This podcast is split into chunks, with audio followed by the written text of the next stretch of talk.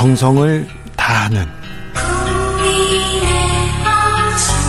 국민의 방송 KBS 주진우 라이브. 그냥 그렇다고요.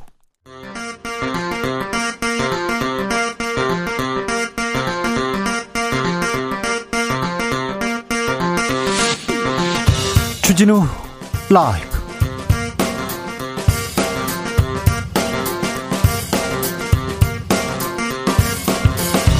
(2021년 11월 16일) 화요일입니다. 안녕하십니까, 주진우입니다.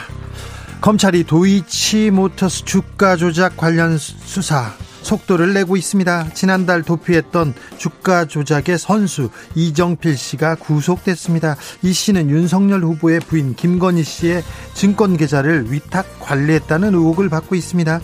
주가 조작의 핵심으로 의혹받는 권오수 회장 구속 여부는 오늘 결정됩니다.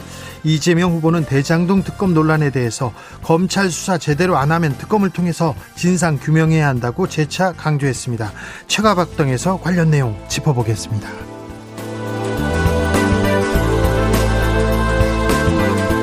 종부세를 전면 재검토하겠다. 종부세 고지서 발송을 앞두고 언론에서 지금 세금 폭탄이다 강조하고 있는데요. 윤석열 후보가 내놓은 종부세 폐지 가능할까요? 이재명 후보는 국토부유세 신설한다고 합니다. 이건 어떤 세금일까요? 부자 감세, 서민 증세, 여러 세금 프레임 속에서 부동산을 잡을 열쇠는 들어있는지 참여연대 정책위원 김남근 변호사와 알아보겠습니다.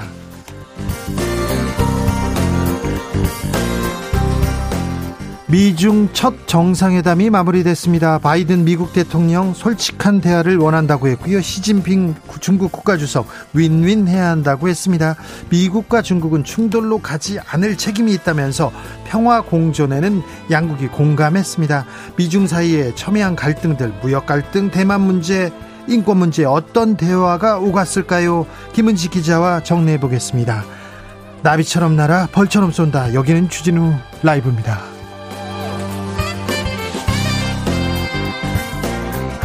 오늘도 자중차에 겸손하고 진정성 있게 여러분과 함께 하겠습니다. 여야 대선 주자들 부동산 공약 쏟아내고 있습니다. 종부세를 전면 재검토하겠다고 했고요. 국토보유세 신설하겠다고도 했습니다. 종부세에 대해서 혹시 하실 말씀 있으신가요? 부동산 정책에 대해서 할 얘기 있으신가요? 보내주십시오. 그러면 저희가 크게 외치겠습니다. 샵 9730, 짧은 문자 50원, 긴 문자는 100원입니다. 콩으로 보내시면 무료입니다. 그럼 주진우 라이브 시작하겠습니다. 인생은 살아있는 것, 살아가는 것, 그리고 사랑하는 것. 주진우 라이브 송년특집 공개방송 라이브 리브 러브에 코로나 시대를 잘 살아낸 여러분을 초대합니다. 지금 바로 주진우 라이브 홈페이지를 찾아와 주세요.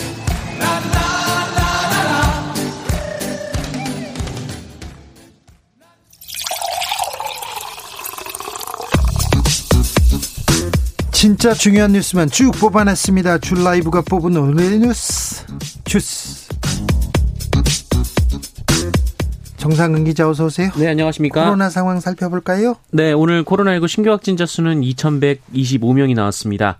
일주일째 2,000명대 확진자가 이어지고 있고요. 어제보다 늘었어요. 네, 그리고 지난주 화요일에 비해서도 400여 명 정도가 늘었습니다. 위중증 환자도 계속 나오고 있습니다. 네, 495명으로 500명에 육박을 했습니다. 지난 13일 이 485명의 최다 기록을 넘어섰습니다. 하지만 정부에서는 지금은 아직까지는 관리할 수 있다, 긴급한 상황은 아니라는 입장입니다. 네, 방역당국은 현 상황이 단계적 일상회복을 중단하고 비상계획을 발동할 수준은 아니다라는 입장을 밝혔습니다. 손영래 중앙사고수습본부 사회전략반장은 오늘 현재 단계에서는 아직 의료체계의 여력이 있다면서 우리나라는 대규모 유행으로 평가할 정도로 커지진 않았고 극단적인 조치를 강구할 정도로 위험한 상황은 아니다라고 밝혔습니다. 잠시 후에 저희가 2부에서 보건복지부 관계자들한테 코로나 상황 어떻게 되고 있는지, 위중증 환자는 어떻게 관리할 것인지 자세하게 물어보겠습니다. 코로나에 대해서 궁금한 점이 있으면 보내주시면요, 저희가 다 물어보겠습니다. 한 매체가 김혜경 씨, 이재명 후보의 부인 김혜경 씨 사진을 올렸어요. 근데 논란이 되고 있습니다. 네, 더 팩트라는 매체인데요. 이재명 후보의 부인 김혜경 씨가 외출을 하고 있다면서 사진을 하나 올렸습니다. 한 여성이 검은색 옷과 마스크, 선글라스와 모자를 쓰고 차량에 탑승하는 모습이었는데요. 더 팩트는 김혜경 씨의 봉합 수술 부위를 확인하려 했다라고 주장하면서 김혜경 씨를 둘러싼 온갖 추측이 나오고 있는 상황이다라고 주장했습니다. 즉 김혜경 씨가 이재명 후보에게 이 폭행을 당했다는 세간의 소문을 확인하기 위해 김혜경 씨를 계속 따라다니며 사진을 찍고 있다라는 건데요. 이재명 후보 측은 사진 속 여성은 김혜경 씨가 아니라 수행원 중 한 명이라고 반박했고요. 여기에 더 팩트가 김혜경 씨가 맞다라고 주장하자 김혜경 씨의 사진을 다시 공개했습니다. 그렇습니까? 서로 지금 공개까지 하고 있어요? 경찰도 출동했다면서요? 네, 김혜경 씨 측이 신원 미상의 인물들이 자신을 따라다니고 있다면서 경찰에 신고한 것으로 전해졌는데요. 이들을 포함해서 이 기자들이 이재명 후보 자택 인근에서 대기하다가 김혜경 씨가 이동하면 차량 수대로 따라 쫓아붙으며 다녔다고 합니다. 차량 4대로 기자 5명이 다녔다라고 하고요. 어제 경찰은 해당 기자들에게 스토킹 행위 처벌 경고를 했는데요. 하지만 해당 매체 기자는 취재에 무리한 부분은 없었다라고 주장했습니다. 네. 아무튼 그래서 더 팩트가 공개한 사진이 김혜경 씨가 아니라고요? 네, 이재명 후보 측이 SNS에 사진을 공개했는데요. 네. 그날 김혜경 씨는 다른 옷을 입고 있었습니다. 근데 더 팩트에서는 그러면 정정하거나 바로잡지 않았습니까? 아직까지 그런 일은 없습니다. 네. 지켜보겠습니다. 이재명 후보 측 국민의힘 배현진 최고위원에게도 경고를 했습니다. 네, 국민의힘 배현진 최고위원이 계속해서 이 김혜경 씨 사고에 대해 의혹을 제기하고 있습니다. 어제 당 최고위원회에서 이 대선 후보가 되면 공식적으로 경찰 인력이 배치된다라면서 김혜경 씨의 사고를 경호 인력이 몰랐다는 게 말이 되느냐라고 주장했습니다. 또 119 이송 과정에서도 경호 인력이 전혀 몰랐다는 건 문제다 이렇게 주장을 했는데요. 이에 이해식 민주당 의원은 의혹을 부풀려서 불법 선거운동을 선동하는 배후 조종자의 면모라면서 사적 용무를 보는데 경찰력 경호를 받을 수 없고 또 119 구급대원들에게도 대선 후보라는 사실을 밝히지 않고 국민들과 똑같은 조치를 받았는데 이게 이상한가라고 반박했습니다. 이에 배현진 의원의 사과를 요구하기도 했습니다. 민주당이 추진하는 전국민 방역지원금, 그런데 홍남기 경제부총리가 반대하고 있습니다. 네, 전국민 재난지원금 지급 논의 때마다 이 반대 입장을 고수해온 홍남기 경제부총리는 이 더불어민주당이 당론으로 방역지원금을 주기로 한 것에 대해서도 반대 입장을 밝혔습니다. 네. 최근 기재부 확대 간부회의를 통해서 내년 예산안에 대해 재정 기준과 원칙을 최대한 견지하라라면서 반대 입장을 분명히 했는데요. 네. 지난 5차 재난지원금 지급 당시에도 홍남기 부총리는 반대했죠. 여당의 전국민 지급에 반대했고 결국 소득기준 하위 88%에 대해서만 선별 지급을 하게 된 바 있습니다. 민주당은 격하게 비판하고 나섰습니다. 네, 윤호중 더불어민주당 원내대표가 오늘 당 회의에서 홍남기 경제부총리를 향해 지금이라도 사과하고 반성하라라고 강하게 비판했습니다. 윤호중 원내대표는 기재부가 추가 세수 예측도 못했다라면서 그럼에도 국회 예산심사 과정에 개입하고 있다라고 비판했고요. 국가재정의 주인은 모피아가 아닌 국민이라고 지적했습니다. 정부와 여당이 지금 다투고 있습니다. 청와대는 뭐라고 합니까? 네, 이철희 청와대 정무수석이 오늘 MBC 라디오에 출연해서 관련 상황에 대해서 얘기를 했는데요. 이 방역지원금은 청와대가 조정할 사안이 아니다라고 말했습니다. 이철희 수석은 공은 국회로 넘어가 있으며 여야가 논의를 해야 한다라면서 홍남기 부총리 설득보다 더 중요한 것은 국회에서 여야 간의 얘기를 나누는 것이다라고 선을 그었습니다. 야당도 반대하고 있으니 민주당이 어떻게 돌파해내는지 지켜보시자고요. 이준석 대표하고 윤석열 후보는 어제 냉랭했습니다. 한 분은 최고위원회 안 나가고 또 대표는 발언을 안 하고 막 지나갔는데요. 기싸움 대단했는데 좀 어떻게 돼가고 있습니까? 네, 윤석열 후보 측이 국민의힘 사무총장을 새로 임명하라 하면서 이준석 대표와 갈등 양상을 보였다 이런 보도가 나왔는데요. 금고지기를 놓고 지금 일합을 겨루고 있습니다. 네, 현재 한기호 사무총장을 해임하고 권성동 윤석열 후보 비서실장을 사무총장으로 내정했다라는 뉴스가 나왔습니다. 예. 어제 오후에 그 양측이 여의도 당사에서 약 40여 분간 이야기를 나눈 것으로 전해졌는데요. 두 사람이 권성동 의원의 임명에 합의했다라고 전해지고 있습니다. 이후 윤석열 후보는 잘 진행되고 있으니 걱정하지 않아도 된다라고 말을 했고 이준석 대표 역시 윤석열 후보와 이견이 없다라는 말을 했습니다. 다만 권성동 의원은 인선과 관련해서는 아직 아무것도 전달받은 게 없다라고 밝혔다고 합니다. 이견이 없다고 하는데 지금 합의된 것도 없네요. 네. 한편 홍준표 의원은 이준석 내치면 대선에서 진다 이렇게 또 경고장을 남겼습니다. 민주당 선대위도 그렇게 잘 굴러가고 있는 것 같진 않아요. 민주당 내부에서 선대위 정신 차려라 이런 비판 계속 나오고 경고 등 계속 켜지고 있습니다. 연합뉴스가 포털에서 쫓겨납니다. 그런데 대선 주자들이 연합뉴스를 포털에 남겨두라는 그런 메시지를 내고 있습니다. 네, 이재명 민주당 후보는 네이버 카카오 뉴스제휴평가위원회가 연합뉴스 제휴 중단 조치를 내린 것에 대해 과도하고 부당한 이중제재 조치는 철회돼야 한다라고 밝혔습니다. 윤석열 후보도 연합뉴스가 제공하는 풍부한 기사, 방대한 정보량을 생각할 때 포털에서 볼 수 없다는 것은 독자 입장에서 큰 손실이라고 주장했고요. 안철수 국민의당 후보도 언론의 자유를 침해한다는 우려가 생길 수 있다라고 주장했습니다. 대선 주자들이 연합뉴스하고 비슷한 입장이네요? 네, 사실상 똑같은 취지의 입장을 낸 건데요. 연합뉴스가 이 대선 주자들이나 이 각 당의 입장이 나올 때마다 속보로 계속 보도를 하고 있습니다. 연합뉴스는 돈을 대가로 쓰는 대사, 그러니까 기사형 광고를 2천여 건이나 송출했다가 적발돼서 이번에 제휴 수준이 강등당했는데요. 네. 이 제휴평가위원회는 매체가 부정행위로 부과받은 벌점이 누적되면 자동으로 노출 중단 제재와 재평가를 실시해야 합니다. 이 규정에 따라 연합뉴스가 재평가를 받은 것이고요. 때문에 이중처벌이 아니라 이 원래 규정상 재평가를 해야 되는 상황입니다. 네. 이런 상황에서 대선 주자들이 영향뉴스의 영향력 때문에 해당 이슈를 잘 모르고 입장을 낸 것 아니냐 이런 비판도 나오고 있습니다. 네, 연합뉴스에서 계속 탄압받고 있다. 그런 식의 보도를 이어가고 있는데요. 계속 나와서 놀라웠어요. 좀 기사형 광고에 대해서 다른 언론사들도 침묵하고 있는 게 좀 웃깁니다. 네, 거의 대부분의 언론사들이 하고 있는데요. 네. 특히 조선일보 같은 경우에는 지난 2019년 전체 적발된 기사형 광고 중에 20%를 작성을 한 바 있습니다. 그렇죠. 작은 매체들은 이 이슈로 쫓겨난 것도 많습니다. 많죠. 네. 근데 연합뉴스가 억울하기도 할 거예요. 다른데 다 하는데 왜 우리만 쫓아내? 하지만 뭐 잘한 건 없잖아요. 네. 일단 기사형 광고에 대해서 언론들이 조금 반성하고 사과하고 시작해야 되는 거 아닌가 그런 생각도 해봅니다. 네. 도이치모터스 주가 조작 의혹 수사 속도 내고 있습니다. 이정필 씨, 이 핵심 인물 이정필 씨가 붙잡혔습니다. 네, 도이치모터스 주가 조작 사건을 수사 중인 검찰이 이 사건 핵심 인물인 이정필 씨를 지난 12일 검거한 것으로 전해졌습니다. 네.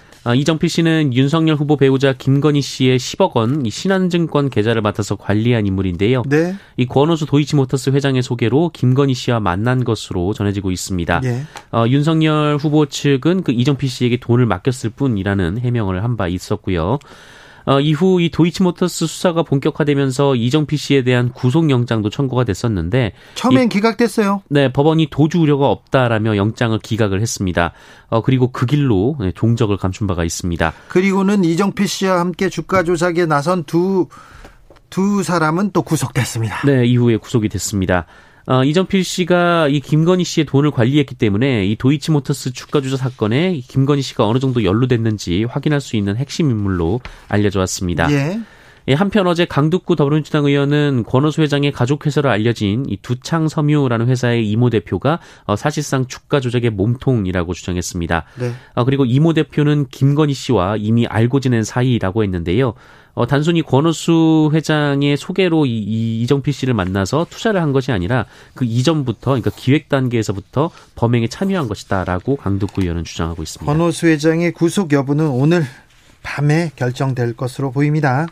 생수병 사건 있지 않습니까? 놀랐는데요. 많은 분이 놀랐었는데 수사 결과가 나왔네요. 네, 서울 서초구 양재동의 한 회사에서 한 직원이 탄산음료와 생수병에 독성 물질을 넣어서 동료 직원을 숨지게 하고 다치게 한 사건이 있었습니다. 예.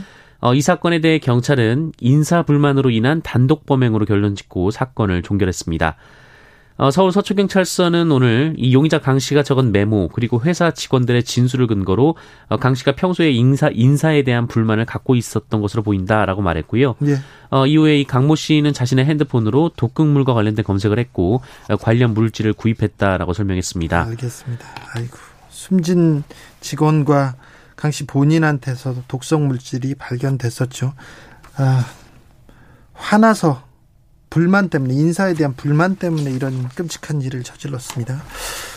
식당에서 난동을 부린 중학생들이 있네요. 네, 10여 명의 중학생들이 한 식당에 몰려가서 기물을 부수고 욕설을 하며 주인을 위협한 사건이 대구에서 벌어졌습니다. 테이블을 엎으면서 손님을 내쫓았다라고 하고요. 심지어 식당 주인을 밀치며 물리적 폭력을 가했다라고도 하는데요. 중학생들이요? 네, 이유는 전날 이 식당 주인이 식당 앞에서 담배를 피우는 학생들을 나무랐다라는 겁니다. 중학생들의 난동은 경찰이 도착을 했음에도 불구하고 30여 분간 이어졌는데요. 평소 이 건물 화장실 앞에서 자주 담배를 피웠던 이들은 건물 CCTV까지 파손했다고 합니다. 경찰은 이들이 지역 중학생들인 것으로 파악하고 정확한 사건 경위, 피해 정도를 수사하고 있고요. 피해자와 합의 여부를 지켜본 뒤 주동학생 3명은 검찰로 송치할 계획입니다. 중학생이라고 해서도 잘못한 부분에 대해서는 따끔하게 혼을 내야지, 안 그러면 안 될 것 같아요. 네. 어찌 처리하는지 이것도 지켜보겠습니다. 일산대교는 무료로 이제 건넌다 이렇게 보도했었는데요. 다시 통행료를 걷는다고요? 네, 지난달 경기도가 한강을 가로지르는 28개 다리 중에 유일하게 요금을 받아왔던 일산대교를 전격적으로 무료화했었습니다. 예. 이에 대해 일산대교 운영사 측이 즉각 반발해 가처분과 집행정지 신청을 냈고, 여기에 법원이 운영사의 손을 들어주었습니다. 재판부는 경기도의 통행료 징수 금지 조치는 운영사의 영업의 자유나 재산권의 본질적 내용을 침해한다라고 판단했고요. 이 공익처분 조치에 대한 다툼도 있다라고 밝혔습니다. 경기도에서 돈을 줘가지고 이 운영권을 산 거 아닌가요? 그런 의사를 밝힌 건데요. 네. 경기도는 이미 일산대교 운영사 측이 건설비를 넘는 수익을 가져갔고, 네. 여기에 1년치 통행료 290억 원을 지급하겠다라는 방침이었습니다. 근데 법원이 제동을 걸었군요. 네, 일산대교 운영사 측도 거부를 했고, 이 법원이 여기에 또 제동을 걸었습니다. 네. 앞으로 임신 중인 노동자도 육아휴직 사용 가능하다고요? 네, 고용노동부는 오늘 정부 서울청사에서 열린 국무회의에서 남녀 고용 평등 및 일 가정 양립 지원에 관한 법률 시행령 개정안을 심의 의결했습니다. 오는 19일부터 임신 중인 노동자도 육아휴직을 사용할 수 있게 됨에 따라 구체적인 신청 절차 등을 규정한 내용인데요. 신청서는 출산 예정일을 적어야 하고, 통상적으로 휴직 개시 예정이 30일 전에 신청하면 되지만, 유산이나 사산 가능성이 있으면 7일 전까지 신청해도 됩니다. 네. 그리고 이 직장 내 성희롱이나 성차별과 관련된 이 노동위원회의 시정명령을 이행하지 않을 경우 내야 하는 과태료의 부과 기준도 결정했습니다. 주스 정상근 기자와 함께했습니다. 감사합니다. 고맙습니다. 3123님께서 100인 이하 업체에 재직하는데요, 종부세 해당자는 사장님뿐입니다. 그런데 전혀 해당 안 되는 직원 몇 분이 기사 보고 분노하는 것 보면 이해가 안 돼요. 심지어 종부세가 종합부동산세라는 것도 모르고 무작정 세금 오른다고 난리인데 언론에서 폭탄이란 말을 써가면서 자극하는 것 너무 안타깝습니다, 이렇게 얘기하는데 이런 분들 정말 많습니다. 네, 그런 분들 많아요. 5807님, 종부세를 검토하겠다는 것은 이것도 저것도 아닙니다. 아니면 말고입니다. 아, 네. 그렇게 읽으셨군요. 2005님께서는 저도 당연히 종부세 내는 아파트에 살고 싶죠. 윤석열 후보는 본인을 포함해서 진짜 얼마 안 되는 종부세 대상자를 위해서 그렇게까지 해야 하나 싶어요. 이렇게 의견 주셨네요. 교통정보센터 다녀올까요? 공인혜 씨.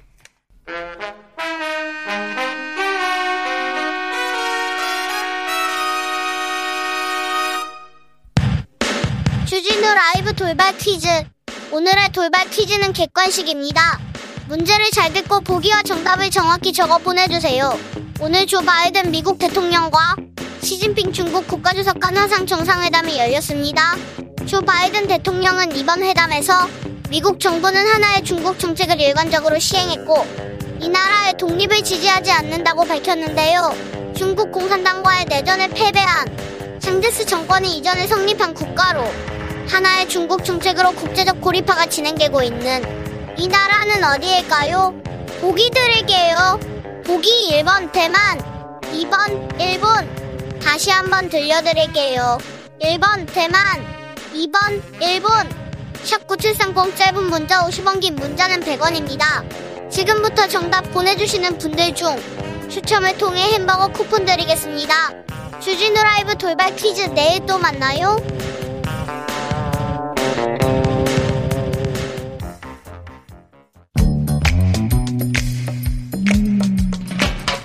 오늘의 정치권 상황 깔끔하게 정리해드립니다. 여당 야당 크로스 최가박과 함께 최가박당. 여야의 최고 파트너입니다. 주진우 라이브 공식 여야 대변인 두 분 모셨습니다. 박성준 더불어민주당 의원 어서 오세요. 예, 안녕하세요. 최영도 국민의힘 의원 어서 오세요. 네, 안녕하십니까. 네. 최영도 의원님 잘 지내시나요? 예, 예산 심사 때문에 좀 바쁩니다. 그렇습니까? 선대위 구성 때문에 바쁘시지 않고요? 선대위는 천천히 하겠죠. 그리고 워낙 인물이 많으니까. 그런데 저는 이제 여당 9명, 야당 6명 해서 15명으로 예산 소위가 구성되어 있습니다. 예. 오늘부터 시작했거든요. 네. 아침 9시부터 뭐 지금까지. 예결이시죠? 예결이. 예, 예결이 또 소위인데. 그래서 밤 12시까지 할 것 같아요. 아, 전부 602조를 다 다루니까. 법사위 지금 이제 상임위안에 또 예산 소위가 있거든요. 네. 저도 지금 예산 소위 하다 나왔는데 저도 10시, 11시, 12시까지 할 것 같습니다. 아, 그렇습니다. 네. 열심히 좀 해 주십시오. 네. 자, 국민의힘 선대위 구성 어떻게 돼갑니까? 오늘은 나경원 전 의원 이름 나왔어요. 그리고 뭐 권성동 의원은 사무총장이 된다고 하고 아무튼 비서실장도 그렇고 왜 그런지 몰라도 MB계. 이명박계 사람들이 계속 이름이 오르내립니다. 그게 이제 그렇게 분류를 하면 그 시절에 대통령 할 때 조언도 인재니까 발탁이 되기도 했을 테고 또 그러니까 국정 경험도 있고 또 실패의 경험도 있고 하니까 네. 교훈을 많이 얻으셨겠죠. 그런데 지금 뭐 그렇게 이제 그런 시절이 한때 그게 친이 친박 이제 논란이 있을 때는 그런 구분이 의미가 있겠는데 지금이야 뭐. 친인 친박이 어디 있습니까? 근데 저는 볼 때 이제 그 윤석열 후보와 그 주변의 인물들을 보면은 이제 국민의힘 전신에 그 주류들이 있었지 않았습니까? 지금 네. 말씀드린 것처럼 이명박계가 있었고 이제 박근혜계가 있었는데 박근혜 전 대통령이 이제 당선되면서 이명박계에 있었던 주요 인물들이 물러나 있었잖아요. 네. 그러면서 박근혜 전 대통령이 상당히 이제 탄핵의 위기에 있을 때 사실 야당과 그 당시 이제 국민들의 어떤 탄핵의 목소리도 있었지만 실질적으로 탄핵의 주도 세력이 누구였냐면 이명박계였단 말이죠. 지금 얘기한 권성동 의원이라든가 장제원 의원 이런 네. 분들이 실질적으로 MB계가 박근혜 전 대통령을 탄핵하는 주도 세력이었습니다. 예. 그렇지만 이제 정치가 어떻게 된 거냐면 이제 정권이 교체가 되고 민주당 정권이 되다 보니까 이들 세력이 사실은 힘을 발휘할 수 없는 조건이었죠. 그렇지만 이제 윤석열이라고 하는 이제 아이콘이 등장하면서 다시 이제 MB계가 귀환하는 건데 지금 지난번에 제가 방송을 얘기했을 때 이준석 효과가 뭡니까? 그동안에 국민의힘이 과거의 그 악습이라고 할까요? 구습을 벗어나서 새로운 국민의힘으로 가라고 하는 건데 지금 보면은 한 10년도 훨씬 지나서 이명박계가 다시 들어선다라는 것이 과거 회귀 그야말로 이제 복고 정신으로 가는 거 아니냐라고 하는 것이 지금 인물을 통해서 우리가 읽을 수 있는 단목인 것 같습니다. 뭐 그 시절에 이제 이명박계라고 하지만 사실은 주요한 인물들은 다 이제 정치적으로 다 퇴장했고요. 다 뭐 했고 지금 이제 그 시절에 이명박 정부에서 뭐 역할을 했다거나 그런 분들도 없습니다. 지금 뭐 권성동 의원이 이명박계라고 하기도 어렵고 이명박 정부에서 비서관을 했죠. 네, 예, 법무비서관 했죠. 예. 근데 그건 뭐 유능한 법조인이니까 발탁돼서 한 것이라고 볼 수 있는 것이죠. 아니, 그건 제가 또 한 번 얘기 드리면 이명박 전 대통령 2007년 대선 당시에 그 당시 그 BBK 특검이 있었지 않습니까? 네. 특검을 조사했던 검찰 출신들도 지금 윤석열 전 총장 지금 캠프에 많이 가 있지 않습니까? 네. 그런 걸 보면 그 중심과 요체, 핵심은 결국은 이명박 전 대통령과 함께했던 사람이다. 이렇게 볼 수가 있는 것이죠. 제가 네. 이명박 대통령 취재 열심히 하잖아요. 했죠. 했는데 이명박 대통령 구속되거나 무슨 일이 있을 때 집 앞에 제가 가보고 가서 앉아 있잖아요. 거기서 나오시던 분들이 다 지금 윤석열 캠프에 가 있지 않습니까? 네. 그래서 제가 얘기하는 것 같습니다. 그때 채용도는 안 나왔습니다. 그 당시는 뭐 아주 저 미관에 말찌게.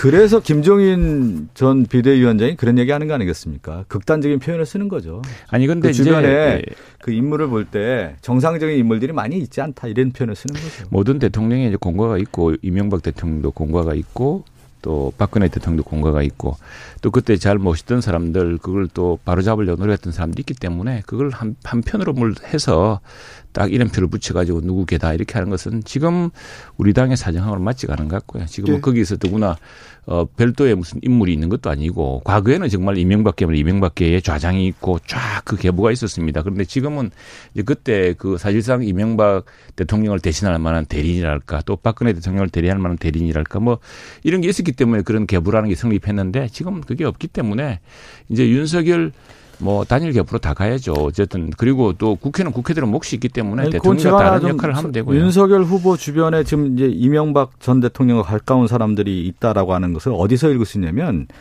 그러니까 대통령 후보 그리고 정당이라고 하는 것은 결국 이제 이념과 같이 미래 비전을 가지고 하는 건데 여기는 철저하게 지금 캠프에 보면 이익 중심으로 가고 있는 것 같고 또 하나는 정치적인 어떤 의리보다는 사실은 이제 여기에 볼 때는 그 캠프 전체적으로 볼 때는 자리 싸움하고 있는 느낌이 있기 때문에 거기에 따른 어떤 모습들이 지금 읽혀지고 있지 않나 싶습니다. 박 의원님은 내부 사정을 전혀 모르시면서 아니 그렇게 읽혀지고 있지 않습니까? 네. 그런데 최영도 의원님 여유롭습니다. 아, 그러네요. 분위기가 국민의힘 좋은가 봅니다. 윤석열 후보하고 이준석 대표 이 미묘한 신경전 이제 좀 사라집니까? 그건 이제 사라지겠죠. 그 다음에 윤석열 후보도 그렇고 우리 이준석 대표도 그렇고 두 사람은 뗄래야 뗄 수가 없는 지금 공조관계가 성립해야 되거든요. 그렇죠. 누구나 대선을 치러야 됩니다. 사실은 우리 당에서 우리 당이 지난 7월 말에 입당해가지고 우리 당의 지지율을 끌어올리고 대선 후보까지 오른 또 공이 또 이제 윤석열 후보한테 있는 것이고 또 그에 앞서서 윤석열 후보가 이 당에 입당하기로 결심하게 된 것은 결국 이준석 대표 체제, 이준석이라는 바람이 일으킨 우리 정치 국민의힘의 변화 이런 것이 기대가 서로 상승작용을 했기 때문에 가능했던 일이거든요. 그런데 두 분이 서로 좋아하진 않는 것 같아요. 근데 그건 외부의 보기 나름이고 약간 이제 서스펜스를 보여주는 게 황영선 네. 교수가 있는 것 같은데 어차피 같이 갈 분들이고 또 역할 구분이 명백하니까 큰 갈등이 없을 이런 것 같아요. 이제 방향에 대한 어떤 고민일 수가 있는 건데 결국은 대선 후보가 뽑혔을 때는 당의 중심이 이제 대선 후보 중심으로 가지만 네. 결국 그러면 지금의 국민의힘의 원동력이 어디였냐 이준석이라고 하는 그 당 대표 아니었습니까? 여기까지 오는데 그거는 역할을 했는데 윤석열 후보가 역행하고 있는 모습. 그것을 이준석 당대표는 인정할 수가 없는 것이죠. 그렇다 보니까 거기에서 파열음이 나오는 거고 거기서 새로운 혁신에 대한 목소리가 안 나올 때는 오늘 근데 최영도 의원님 너무 여유로우신데. 아니 후보를 근거 없이 비방하지. 아니 비방하지 않으세요. 이미 역행하고 있는 모습이 있지 않습니까? 그러니까 이준석 대표가 그런 얘기를 하는 거고요. 1315님이 민주당도 낱말하자면 그렇죠. 낱말하지만 안 됩니다. 예전에 김대중 대통령을 따르던 분들 윤 캠프에 있습니다. 얘기합니다. 네. 그분들 조금 있죠. 아주 소수지만. 그건 제가 얘기한 것처럼 김대중 전 대통령과 관련된 이 시대가 얘기하는 시대 정신에 대한 것들을 잘못 보고 지금 그분들도 역행하고 있는 것이죠. 그런데 민주당이요? 네. 민주당은 송영길 대표 너무 나선다 이런 얘기 또 많아요. 이렇게 봐야 되죠. 뭐냐면 이제 우리 당의 큰 흐름을 좀 보면 네.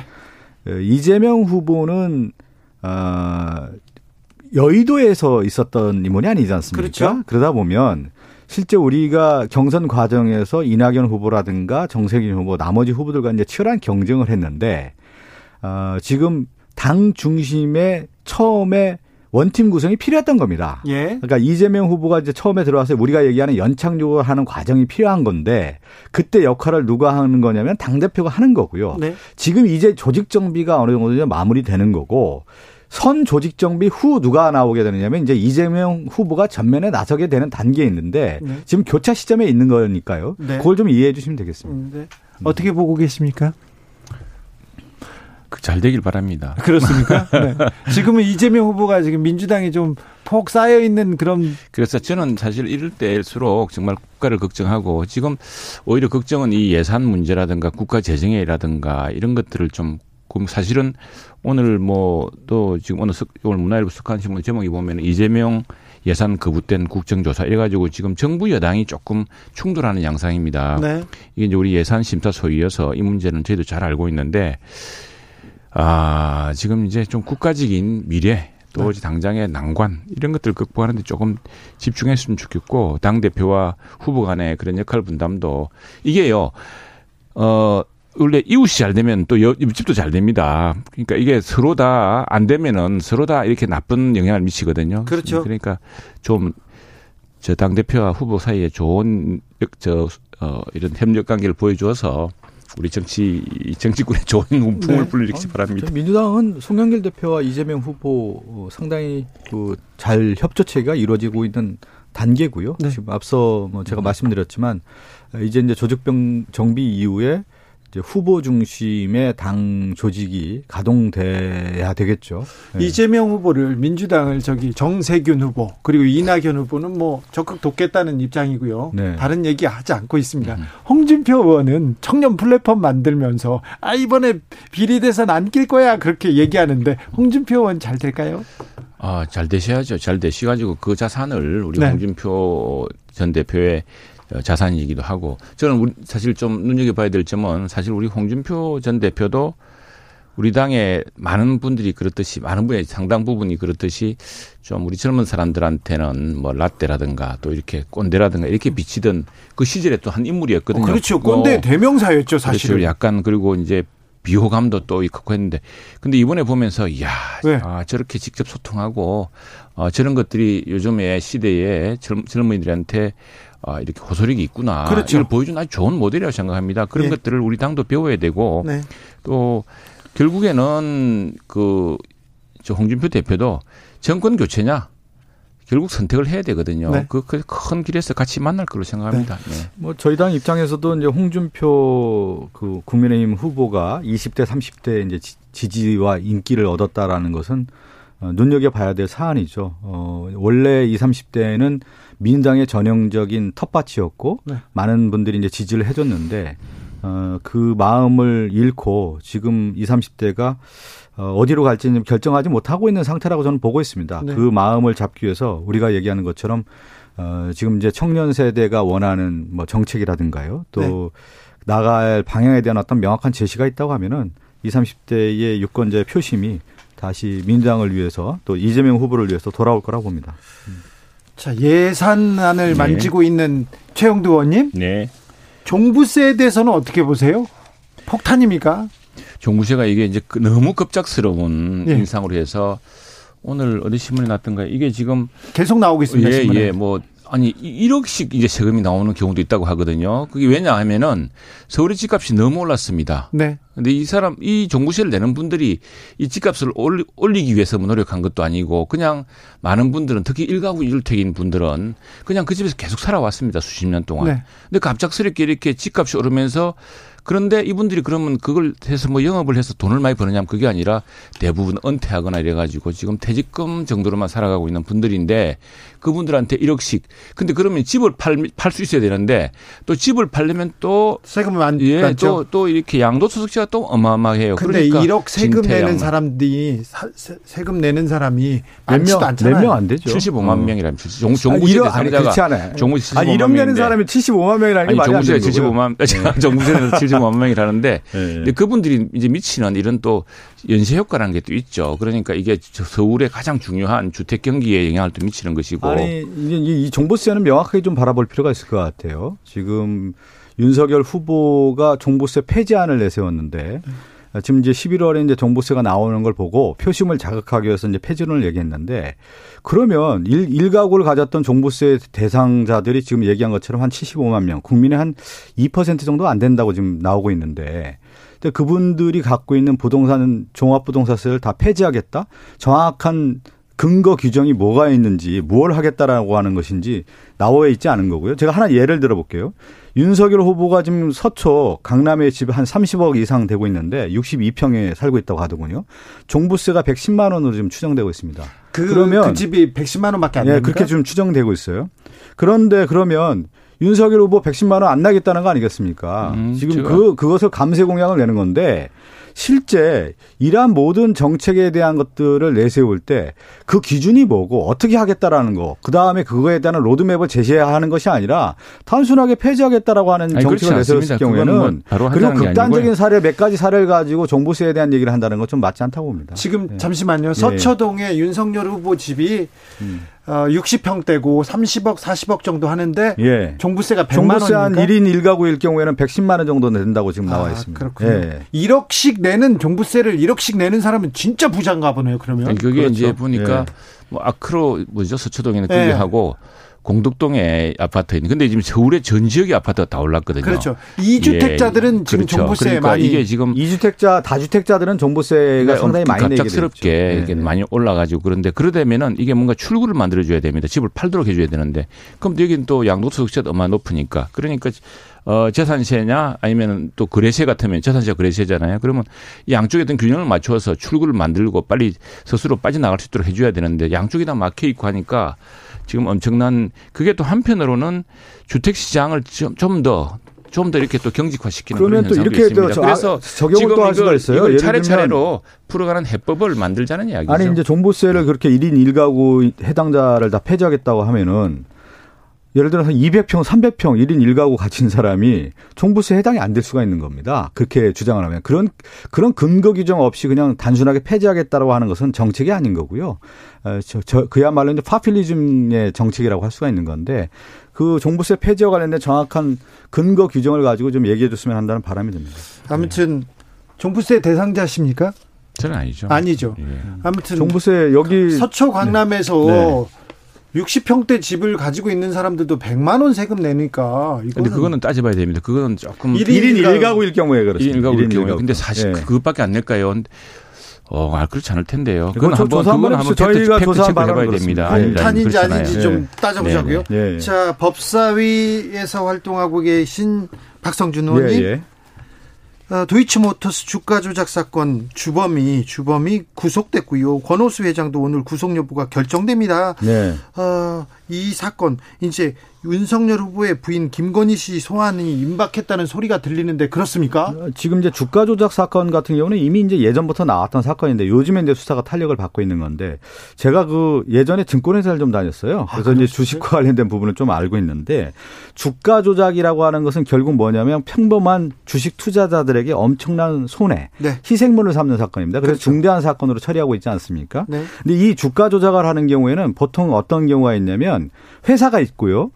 또 하나가 뭐냐면 이제 전주가 있어요. 네. 그리고 선수가 있고요. 네. 이런 이제 유기적인 어떤 관계를 통해서 주가를 조작하게 되는데 지금 보면은 도이치모터스 회장이 권오수 회장이 오늘인가요? 오늘 영장 실질심사에서 이제 구속 여부가 결정되는 거고 실질적인 이제 그 주체가 되는 거고요.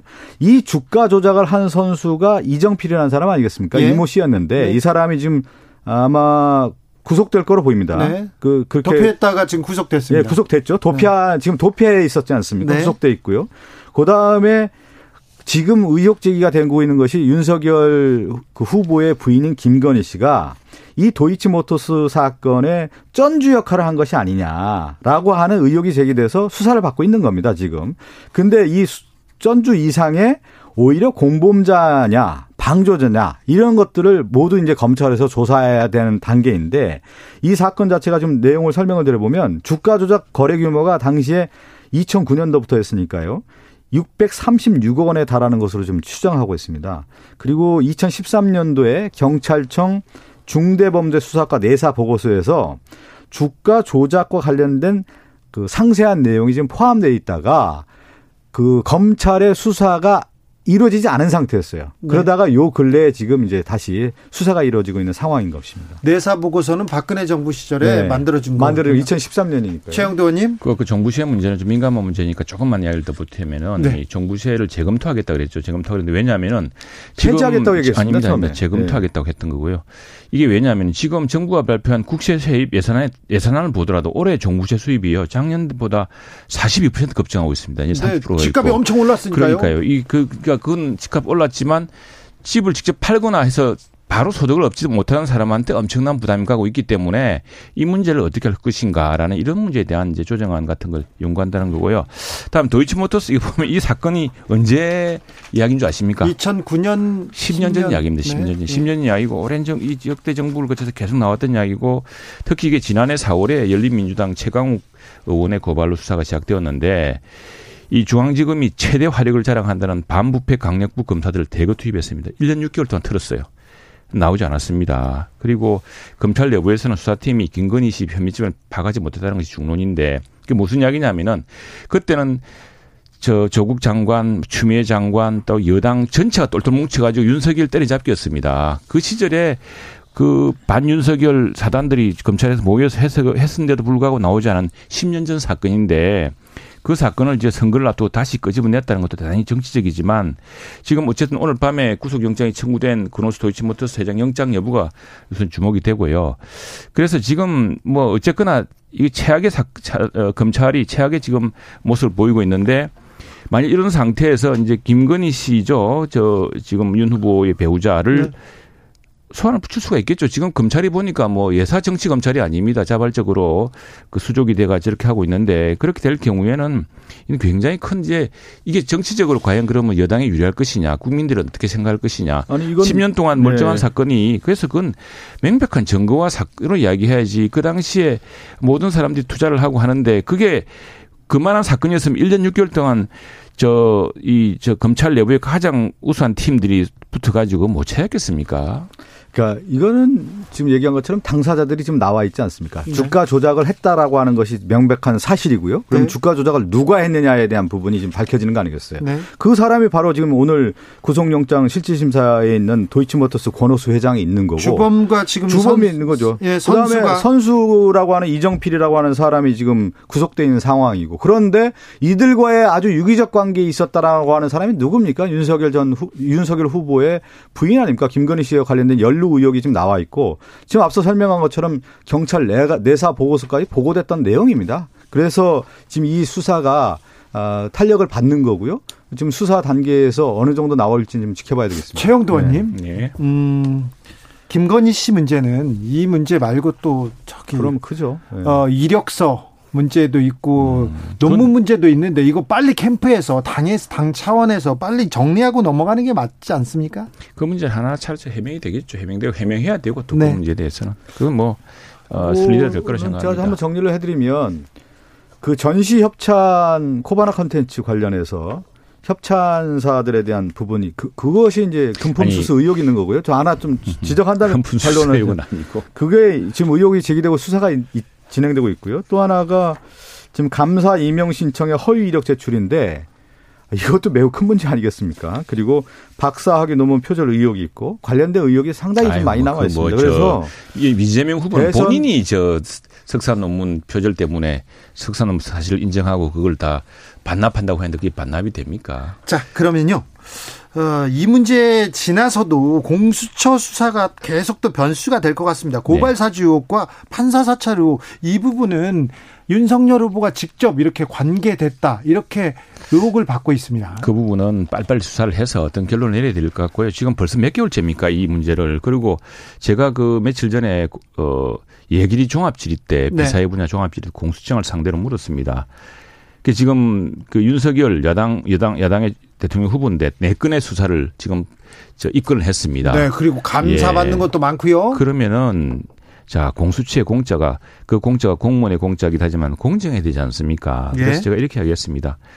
자 공수처의 수사 대상에 검찰총장도 검찰도 있고 하지만 대법관도 있습니다. 대법관 권순일 대법관이 그 무죄 판결해주고. 대법원에서 전원합의체를 이끌었죠. 그 판결을 권순일 대법관이 아주 결정적이었습니다. 그리고 그 대장동 경제이익 공동체의 핵심인 김만배의 그 회사 화천대유의 고문으로 취입을 하고 그것도 변호사법 위반입니다. 또 그런 사안 자체가 이 재판 거래라는 국민적 의혹을 불러일으키고 우리 사법부에 대한 커다란 의구심을 불러일으키는 대목인데 이 부분은 왜 안 하느냐, 네. 왜 이렇게 선택적으로 하느냐 그렇게 따졌고 또 하나 이 고발 사주 이른바 고발 사주와 함께 제보 사주라는 게 또 있습니다. 이건 또 박지원 국정원장이 사실 이 지금 고발이 돼가지고 공수처가 일단 그 사건은 접수해 갖고 있는 상태입니다. 네. 그건 왜 어떻게 되느냐는 차근차근 한답니다. 아니 어떤 사람들은 고발되자마자 바로 가져와서 이렇게 하고 그래서 제발 공정한 수사, 공정해야 엄정할 수 있는 것이다. 저는 이렇게 이야기를 했습니다. 아니 그 공수처가 지금 이제 고발 사주, 특히 이제 판사 사찰 문건 불법 작성 의혹 이거에 대해서 이제 수사를 하고 있는데 고발 사주 관련된 부분은 지금 하나하나 좀 드러나고 있지 않습니까? 손준성 검사가 뭐 누누이 얘기한 것처럼 보냄을 통해서 윤석열 전 총장과 그 가족에 대해서 의혹을 제기했던 여권의 정치인이라든가 그다음에 언론사의 기자들을 대상으로 해서 야권의 그 당시 국민의힘 전신이었던 미래통합당인가요? 미래통합당의 의원에게 고발장을 보내고 그걸 사주했다는 의혹인데 그것이 지금 실체가 드러나고 있는 상황입니다. 실체가 드러났으면 빨리 그런 거 사법 조치를 해야지. 왜 지금까지 그 인물에 대한 실체들이 드러나기 때문에 그 사건의 이제 맥락을 좀 조사하고 그러니까 지금 공수처 수사가 이 문제에 시간만 끌고 있지 제대로 안 되고 있다는 이야기입니다. 지금 판사 사찰 문건 불법 작성 의혹과 관련돼서는 이거는 지금 행정법원에서 이미 명직처분 이상에 해당된다라고 하면서 상당히 아니 그건 다른 사안으로 완전히 다른 사안으로 공수처도 지금 수사를 잘 못하고 있고 검찰도 수사를 못 믿겠고 그래서 특별검사장 아닙니까 지금 국민의힘에서는 그렇습니까 이제 특별검사하고 저는 그래서 감사원 보고도 특정감사를 해라 지금 어떻게 이 기초단체도 감사원의 감사 대상입니다. 특히나 이 국민적 의혹 대상이면은 그 인허가 과정 그리고 배임의 과정에 대해서 그리고 감사원이 실제로 성남의 대장동 옆에 또 백현동이라고 있는데 거기를 식품 우리 네. 국가 연구기관이 그 땅을 팔아서 이 엄청난 이득을 남긴 거거든요. 업자들이 그래서 거기에 대해서는 그 고발을 했어요. 감사원이 네. 그러면은 그 고발이 그 고발했던 그 사안에서 직접적으로 인허가 건을 진 것은 성남시청인데 성남시청과 당시 시장인데 왜 그거는 그러면 안 건드리느냐.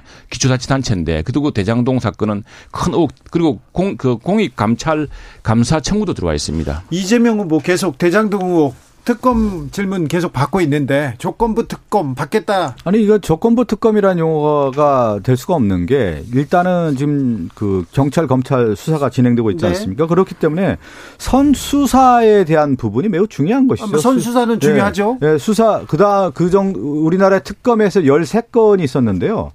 검찰 수사 이후의 특검이었습니다. 지금 검찰 수사가 지금 진행되는 과정을 지켜보고 만약에 미진한 부분이 있다고 했을 경우에 특검에 대한 고려 이렇게 지금 이재명 후보가 말씀을 하셨기 때문에 검찰 수사가 진행되는 걸 좀 지켜봐야 될 것 같고요. 또 하나는 대장동 관련된 부분도 있지만 윤석열 후보와 그의 가족과 관련된 지금 비리 의혹들이 지금 제기되고 있는 상황에서 야당은 이 특검론을 제기하면서 사실은 이것은 실체가 지금 다 드러나고 있는 단계고 경찰과 검찰의 수사가 지금 그 인물에 대한 조사가 지금 어느 정도 가닥을 잡아가고 있는 상황에서 오히려 야당의 특검론 제기라는 것이 수사 물타기 하는 것이냐 아니냐라는 그런 의혹도 지금 제기되고 있는 최영도 겁니다. 최영도 의원님? 네. 그렇지 않죠. 그거야 뭐 지금 우리 윤석열 후보가 그래 뭐 그렇게 한다면 같이 하자 그렇지 않습니까?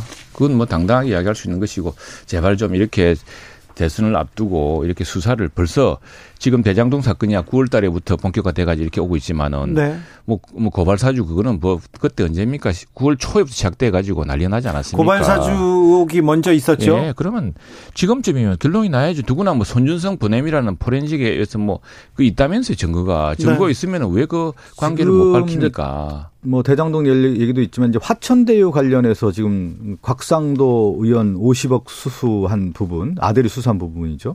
수사가 좀 미진한 부분이 있고 네. 특히 100억 관련 그 박영수 특검의 이제 친척이 받은 돈의 흐름 예. 그리고 지금 얘기 나오는 50억 클럽에 대한 얘기 여기에 이제 핵심적인 사건들이 있고 가장 중요한 것은 모든 사건의 돈의 흐름 아닙니까? 이 돈의 흐름을 파악하면 되는 건데 이 돈의 흐름의 실체들이 지금 나오고 있는 사건에 대해서는 지금 검찰 수사가 미진하다는 얘기를 하고 있습니다. 그러니까 싶습니다. 원래부터 자금 수축부터 해야 되는데 그걸 네. 안 했다고 일반적으로 이야기를 하고 있죠. 그리고 이제 뭐 어떤 큰 사건에 수많은 등장인물이 나옵니다. 왜냐하면은 그 인허가 과정에서 야당의 입도 좀 막아야겠고 네. 또 뭐 당시에 누구도 좀 해야 되겠고 이제 그걸 이제 우리 오랜 이런 사건에서 드러난 고전적인 말이 있습니다.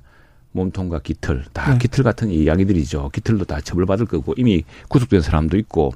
그런데 몸통이 누구냐. 도대체 이 엄청난 초과 수익을 이렇게 민간업자에게 주도록 설계한 사람, 또 그리고 성남도시개발공사의 전현직 사장들이 모두 당시에 문제가 있다. 이거 초과이익 환수해야 된다고 규정을 넣자고 했는데 아니, 그걸 묵살한 사람. 박성준 의원님 몸통이 누굽니까? 몸통 얘기를 하는데 그분이죠. 돈 받은 사람이 몸통 아닙니까? 돈 받은 사람이. 그러니까 곽상도 그다음에 박영수 특검에 대한 조사를 좀 해야 되는 거 아니겠습니까? 그리고 가지고 다 또 하나 얘기 들어보면 2015년도에 이 관련된 부분이 이제 진행이 됐는데 곽상도 의원이 이 박근혜 정부 때 민정수석이었습니다. 민정수석하고 그 지금 의혹이 또 제기되는 것 중에 하나가 뭐냐. 하나은행 그 관련된 대출 문제가 지금 엮여 있는데. 지금 검찰 조사 임박했지 않습니까? 네. 그거는 뭐 깃털이라 가지기 때문에 드러날 테고 이제 네. 몸통을 치고 들어가야 됩니다. 돈 받은 사람이 몸통인 거죠. 그렇죠. 그러니까. 설계한 사람이 몸통이고 네. 그분이 몸통이죠. 항상 그 돈을 받은 사람을 조사를 하면 네. 사건의 실체를 알 수가 있는 거죠. 그런데 그 뭐 민주당이 많이 그렇지만 국민들이 이렇게 믿습니까? 70%가 지금 득감하잖아요.